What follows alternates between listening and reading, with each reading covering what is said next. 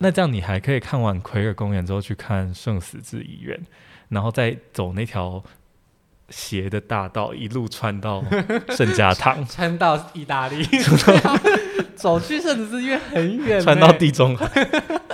走到好望角。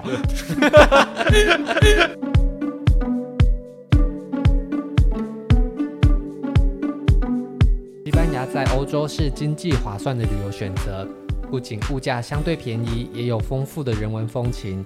到了巴塞隆纳，大家一定不会错过高地的经典建筑。但若想体会更深入的巴塞隆纳，今天就来告诉你，如果不想要人挤人，巴塞隆纳还有什么私房景点？我是今天主持人炫，那我们欢迎今天来宾， 大家好，我是 Jimmy。嗨，Jimmy，你又来了。对，那今天我们就要来介绍巴塞隆纳的私房景点。你在巴塞隆纳待了蛮久的一段时间，对不对？对我待了半年的时间。那我们今天要介绍一些有趣的人文景点。你当时为什么会想要到这些景点呢、是因为你看腻高地了吗？没有，因为我觉得主要是因为我有比较长的时间，所以哦我才有机会去看一些不是高地的东西。那你当时到这些景点是有人介绍你去的吗？还是你自己看书看到啊？还是别人的游记或什么原因发现到这些景点？ 其中一个是我同事介绍我去的，是西班牙的同事还是对，也西是班外国牙人？西班牙同哦，事所以，是当地人也会去的地方。诶，但他不是西班牙当地人，那他是哪里他是人？罗马尼亚人，那他为什么会介绍你？他去了觉得很棒，因为他就很爱拍照。然后我那时候就问他说，还有没有什么地方可以去？所以是一个很值得拍的地方，算是蛮值得。是。是什么地方？可以介绍一下吗？佩德拉比修道院佩德拉比修道院，你会念他的西班牙文吗？应该叫 做 Pedra Bes 之类 的，好，我也不知道对对不对对，。反正差好不，多这那你样。可以介绍一下这个地方，你当时去的时候你看到了什么吗？它其实就是一个很，我觉得是比较在地的修道院，所以它是其实是在离巴塞罗那市中心蛮远的一个地方。然后因为它离巴塞罗那市中心有点远，所以它其实到那边的人蛮少的，所以你就可以真正的体验修道院的那种安静的感觉。所以里面是真的还有人修士修女在里面我好吗？像有看到哎、但是我其实不确定它现在是，它现在有博物馆在里面，它有一个展场，但是它主要还有没有保留修道院功能，我不确定。好，那我们介绍一下这个修道院的历史。它其实在一三二七年的，嗯，一个女王， 我不会念她名字，她修建的。那它这个，它本来这个修道院的名字呢，是指呃某一种开采出来的石头，所以，诶，所以这个修道院是白白的吗？就是石头的颜 色，那它在一九零一年的时候成为了西班牙的一个国家纪念区，那目前是博物馆，所以它里面也有很多常设的展览。你在里面有看那些展览吗？对展览没没影响，哦，所以你是看那些，嗯因为它展览展蛮多，就比如说那种那种呃，他们使用的那种什么圣器啊、圣物那种啊，哦，那种我就比较没有就是比较宗教仪式性的对，东然后西我比较没有兴趣，所以我大概进去晃了一圈，主要是去看它的那 个建筑。对那个回廊。那它的建筑是什么样子的 建筑，应该可以说，你说什么事 吗？或是你觉得是什么感受？它其实好看的地方就在于它中间有一圈回廊，然后回廊中间是一个开放式的花园， 然后嗯修道院就是在周围的建筑物这样，所以你走在那个回廊的时候，它那个拱形的形状就非常的漂亮，然后一整排过去很有秩序，这样秩序性的。那你可以说一下它是什么式的建筑吗？我猜是歌德， 我不知道。对我们这边是资料写说它是哥德式的建筑啊，那哥德式建筑的特征真就是它有很多尖形的拱门，然后大量的排列在那边，应该是这样吧。对了，但是嗯，他可能混一些别的，我不确定了。而且它著名的景点就是在它呃，除了教堂以外，它有回廊在那边。那它总共有三层楼，最顶层是宿舍，那教堂是在中层，那底下的回廊就是给大家经过的地方，完美打卡的地方。但我其实只有到二楼，它应该只有开放到二楼。那你在那边看的时候，你有看到什么特别有印象的东西吗？其实那边最值得待的就是一楼嘛，一层的那个那一圈回廊。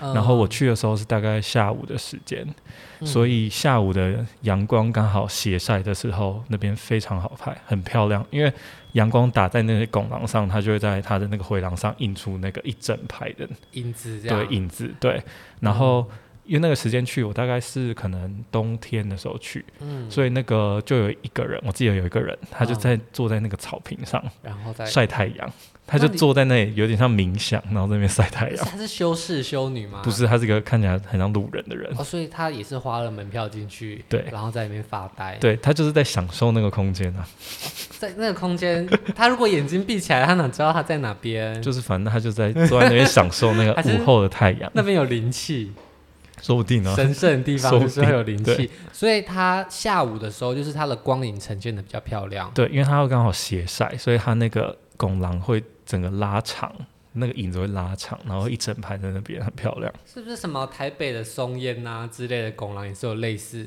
的感觉？就是一整排的很漂亮的回廊，然后阳光洒下台来，北松烟有一整排回廊不，是建中我的啊不确定校园里面。类似那种感觉啦。好，那在那里面，嗯你觉得适合的时间是下午嘛？对不对？对，那一年四季有什么差？不过巴塞隆那不会下雪，所以应该也不太有差，因为他们太呃出太阳的时间多，呃，对，听说下雨那的边时间很少。而且它那边有很多彩色的玻璃窗，你有看到吗？没有，啊，真的吗？我没有看，我没有注意。还是它是可以走进去那个空间里面？我不确定，反正我就是被那个回廊给吸引，我就在那个回廊一直绕圈圈。 那你有拍照吗？有我拍照那，你有自拍吗？我没有自拍，可是这时候你是自己去的，是不是？我自。己去的，我自己去的。那你自己去，你没有带个什么脚架之类的？没有，我用很克难的方式，因为我的那个相机是可以掀那个荧幕的，哦然、后就稍微掀一点，然后架在那个回廊的那个台上，哦，那你是手持还是就是倒数？我就让它倒数。那你有拍出还不错的照我片，拍出很做作的照片，就是我的大头贴， 那可以公开在我们 的不要太丢脸。 哎那有没有没有人的？有没有人？我有拍没有人，好，没有人的我们就公开就在是 IG 上面，大家可以好去不好。取那个景，我觉得超漂亮的。那如果你是一个人的话，那边会不会很多人打扰打扰你的取景？嗯，非常少人。啊、所以其实你如果要拍那种中世纪，然后又有点灵气、有点对仙气、然后有光光跟影的很哦强烈对比的，很呃假掰的照对片，那边就非常适合。对，那他进去是要门票的哦，当时的门票你还记得多少钱吗？忘记了，好，那我这边查到的门票一个人是五欧啦，所以应该不贵，而且它有免费日哦，每个月的第一个星期日，然后还有一些可能是宗教类的假日吧，因为都是西班牙文，我也看不懂。我是国际博物馆日，它也是免费的。那开放时间跟大家说明一下，如果是夏天的话，它的开放时间是早上十点哦到下午五点左右。那放假日的话，他们大概两三点就会关门。诶，为什么西班牙的景点礼拜日他们也是两三点下午就关门？因为他们不喜欢上班啊。那时候我们有一次也是礼拜日，在马德里还是巴塞隆那某一天，然后要去看著名景点，他就下午两点关门呢。我们就是压根没有想到会有景点在这个时候关门。你不要说景点了，我记得我去马马德里的时候。就是中午放饭的时间，就所有的精品店也都关门。对啊，他们不，他们也不想赚钱。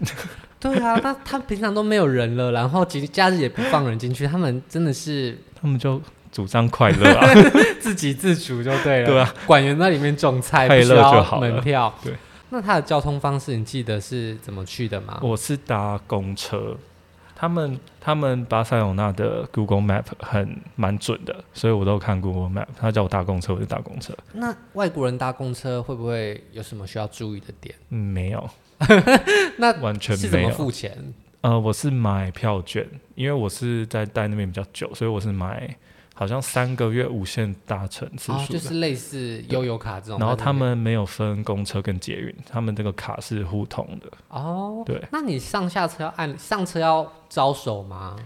呃，你就站在站牌那边啊，然后一样这样拦他，那下车要按铃吗？下车要按铃，然后门要自己按，它才会开。哦，那他有没有什么上课上车刷卡、下车刷卡这件事情？诶，上车刷卡就好。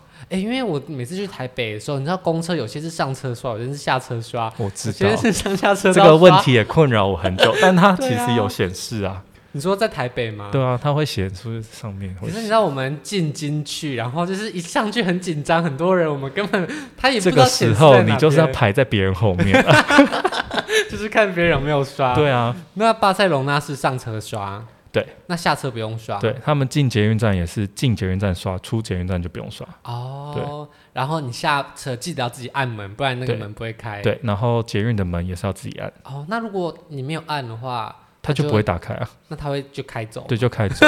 对，很惊慌哎、好，那我们介绍完第一个景点之后，再来，你有没有其他印象深刻的？哎，我觉得我们先讲图书馆好了。好，啊，对，大学图书馆，大学图书馆这个大学叫做好，请念。庞布法布 拉，庞培法布拉 啦，它是一蓬佩瓦布个拉大学的，啊对，它是一个大。学图书馆。那这个嗯图书馆就在市中心了，哦，对它是在巴塞隆纳市中心，对，最精华的那个区块，哪它个就区块在啊 Ciutadella 那个圣公家堂隔园，壁吗？没有，没有它在那个很大的公园的旁边而 已。哦，那这个大学的图书馆的卖点在哪边？当时我是在一本书上看到这个景点，所以我就翻拍了那一本书，嗯然后我就想说我一定要去。然后我它我想去的原因是因为它是旧的蓄水池改造的图书馆，嗯，对，所以看照片的时候你就会看到。非常高的那个拱门，然后下面就有桌子在，然后你就可以在那个空间里念书，然后上面有光洒下来，所以它其实本来整座建筑物都是一个大水池，里面装水就对了。对，那它就是把一个水池盖得这么漂亮，它其实不漂亮诶、它其实是功能性的建筑，因为它里面就是拱形的，所以它就是可以有很大承受很大的水压。哦，对，所以你进去是欣赏它建筑的美感吗？我觉得你你觉就得很我敬觉得我佩进去的时候我就想说，如果我大学有这个图书馆，我一定还是书你我一定书念的很 好。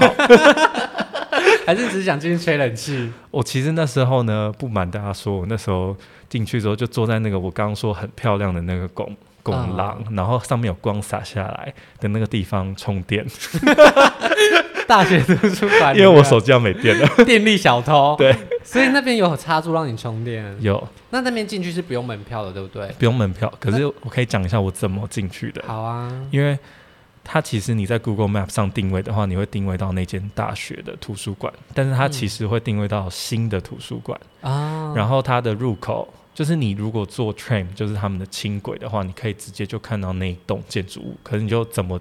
都怎么进不找都去找不到入口， 对。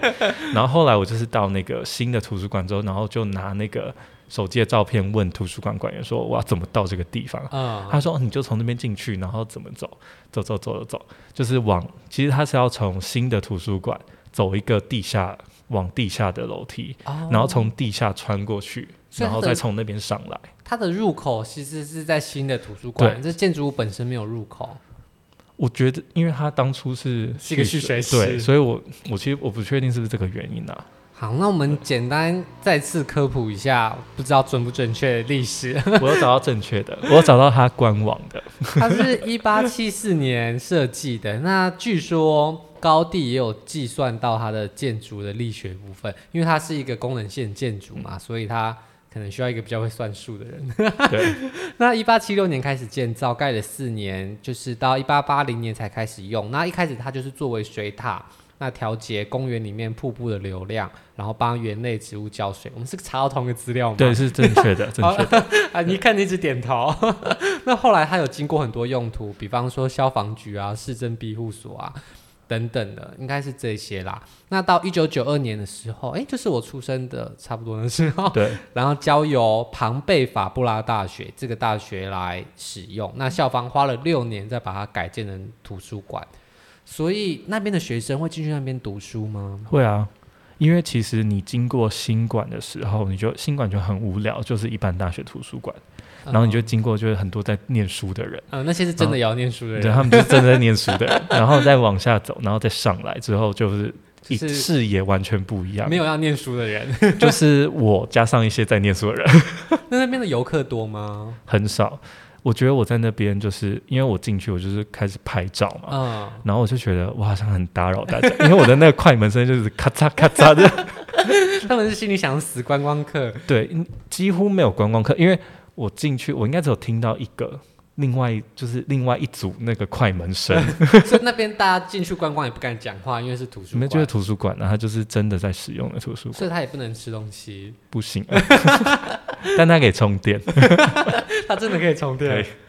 哦，那它的建筑的风格，哦，这边写是罗马风格。我不知道它怎么中国化风格。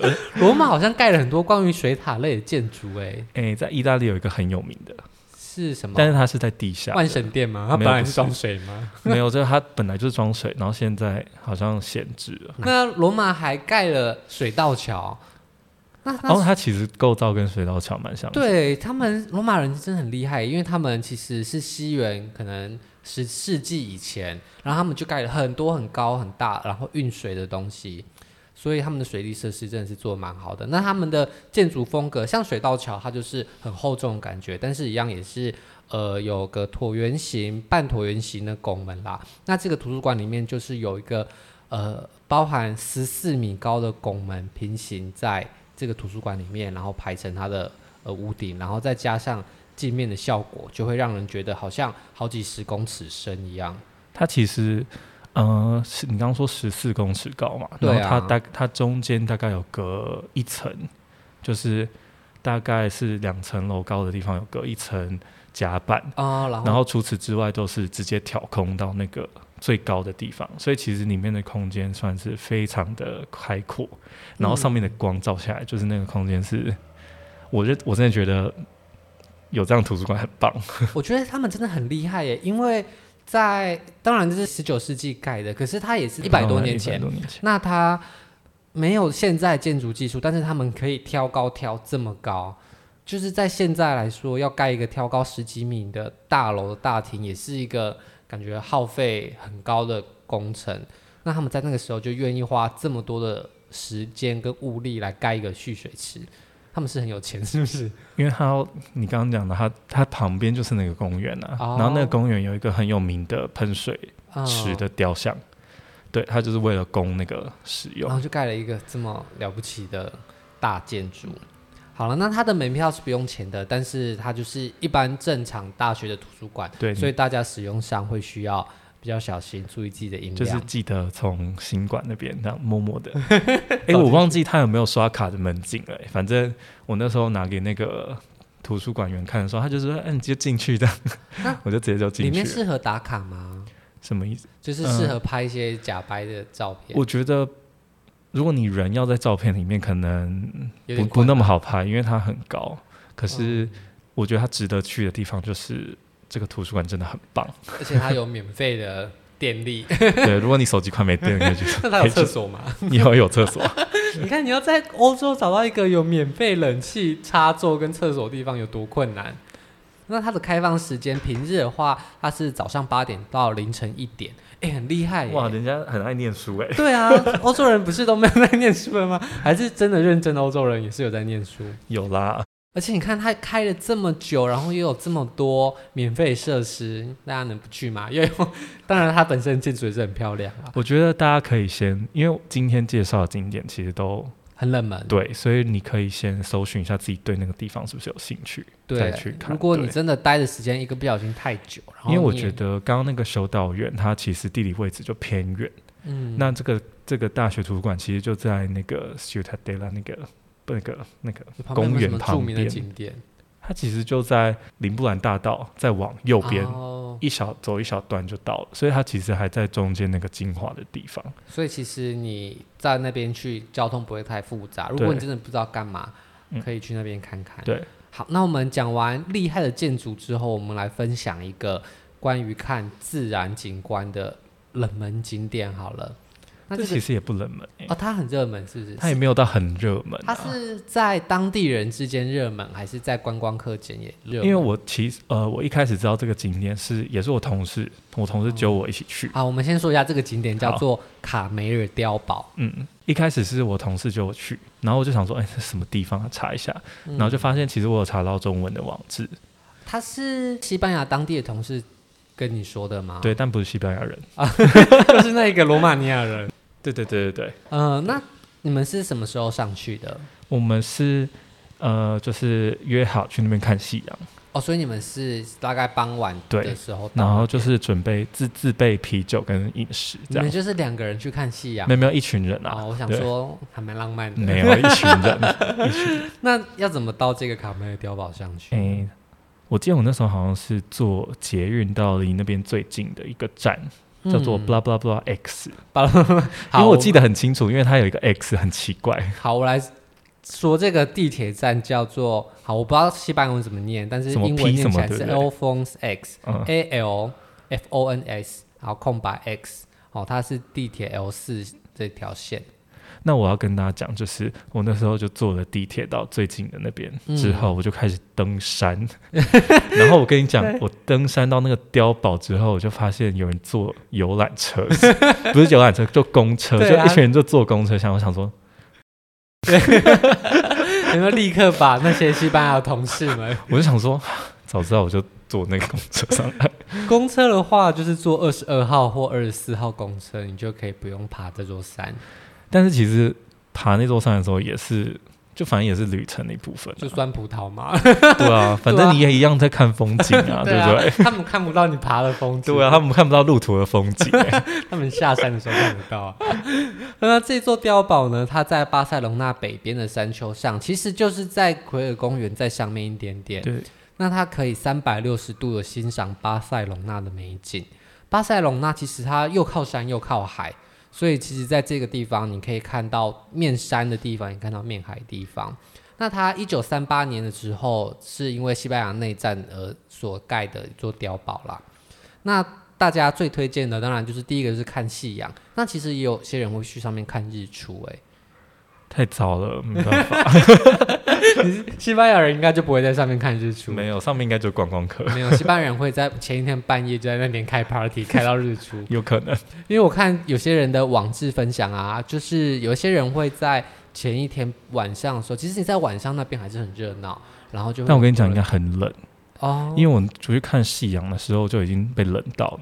就是大家如果是比如说秋冬去的话，要记得看夕阳，要不要被下午的太阳给骗 了？因为晚上太阳一消失就会冷了。就算是七八月啊，只要太阳下山，欧洲还是凉凉的。对，所以就是要准备外套。对，而且我觉得，对，如果你是中南部的听众的话，欧洲夏天的晚上大概就是我们没有寒流的冬天。对， 感大家要觉准备好。 对，就是我们有时候那时候去法国，然后也是太阳中午很热嘛，就太阳下山之后，我就突然觉得好像措寒手流不来了及对，然后真的超冷，所以如果如果你要在欧洲待到晚上的话，避寒措施记得要做好啦。那有些人呢会建议说是早上的时候，他可能就是四五点、五六点的时候就上去，但你那个时候交通工具可能就要自己想了，因为西班牙人可能还没有起床，所以他们 巴士不知道有没有那么早开啦。那如果说你是清晨上去看完日出啊，其实也非常漂亮，因为它是三百六十度的，所以你一定看得到太阳升起来。而且在那身边看日出的好处是，你看完日出之后，你就可以走下来，就到了奎尔公园，然后刚好就赶上八点前奎尔公园不用门票的入场，哦，是不是很划算？那这样你还可以看完奎尔公园之后去看圣十字医院，然后再走那条斜的大道，一路穿到圣家 堂，穿到意 大利， 走去甚至是因为很远欸呢，穿到地中海。 走到好望角，没有，真的，他从瞭望台走到奎尔公园大概只要二十分钟左右啦。可是奎尔公园再往下走，它就是可以到那个圣十字，不是吗？对，可是我觉得很远，太很远。远呢太，很远。我觉好，得走，那这另外一天的行 程，不要不要一天那么多。或是你可以搭公车， 而且你从瞭望台走到奎尔公园是下坡，你就不嗯用在那边爬山，所以走下坡大家都会觉得相对比较轻松啦。不过，注意上面完全没有遮蔽物，所以如果你傍晚去的话要避寒，但是在有太阳的时候就要注意防晒啊，真的是一个很难处理的地方。